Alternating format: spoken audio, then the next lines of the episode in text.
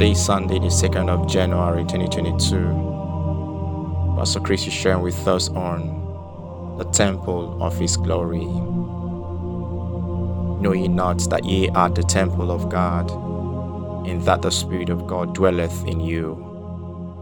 1 Corinthians chapter 3, verse 16. When some people talk about the glory of God that they hope to see, maybe in their meetings or during their times of fellowship or in your personal lives, their expectations are mostly preempted by their lack of understanding of the scripture. They make such statements as, Lord, manifest yourself and let your glory envelop this gathering. By that, they are expecting some sort of physical manifestations of some kind, just as they had in the Old Testament.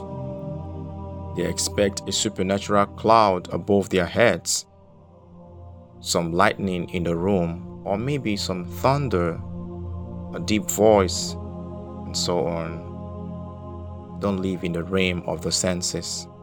Don't expect to somehow see the glory of God on the outside so you can say, Wow, the Lord was in our midst today.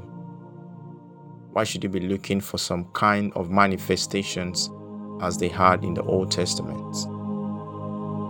As long as you have that kind of mindset, you're going to live your life expecting something that God is done with and has termed the lesser glory. All of the glory that the Holy Spirit manifested in the Old Testament the voice, the light, the amazing sight, and so on are all inside you now. The glory is in you now. The Apostle Paul so succinctly puts it. He said, But we have this treasure in earthen vessels, that the excellency of the power may be of God and not of us. It's found in 2 Corinthians chapter 4, verse 7. Colossians chapter 1 verse 27 says, "The mystery of Christianity and the glory thereof is Christ in you." The hope of glory is resident in your spirit. You are a God-carrying vessel. Think that way. Your presence in a place means the glory of God has manifested in that place. That's part of what it means to be the temple of the Holy Spirit in the Old Testament. The glory was in the temple, and you are that temple today, the temple of His glory. Blessed be God. Our prayer.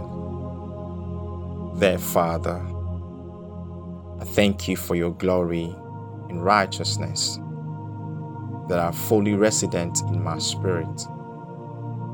I impact my world with your presence and spread the bounties of your beauty, perfection, and grace to everything and everyone around me. From the inner recesses of my spirit, I bring forth blessings to improve my world. In Jesus' name, Amen. Further study Colossians chapter 1, verse 26 to 27 and 2 Corinthians chapter 3 verse 18 in the Amplified Classic.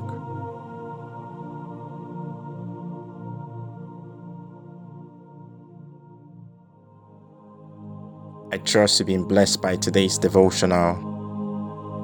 If you're yet to give your life to Christ, I invite you to make Jesus the Lord of your life today by praying this prayer after me. Say, O oh Lord God, believe with all my heart in Jesus Christ, Son of the living God. I believe He died for me and God raised Him from the dead. I believe He's alive today.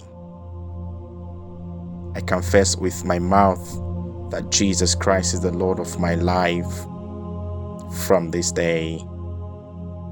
Through Him, and in His name I have eternal life. Am born again.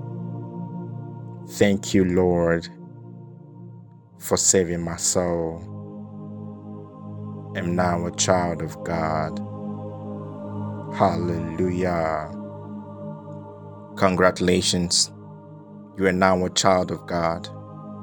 To receive more information on how you can grow as a Christian, please get in touch with us through any of the contacts as displayed below or send me a mail at the rhapsodyevangelist at gmail.com so I can send you a free copy of Now That You're Born Again.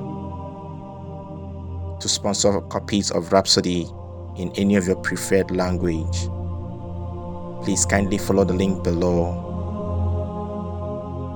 God bless you.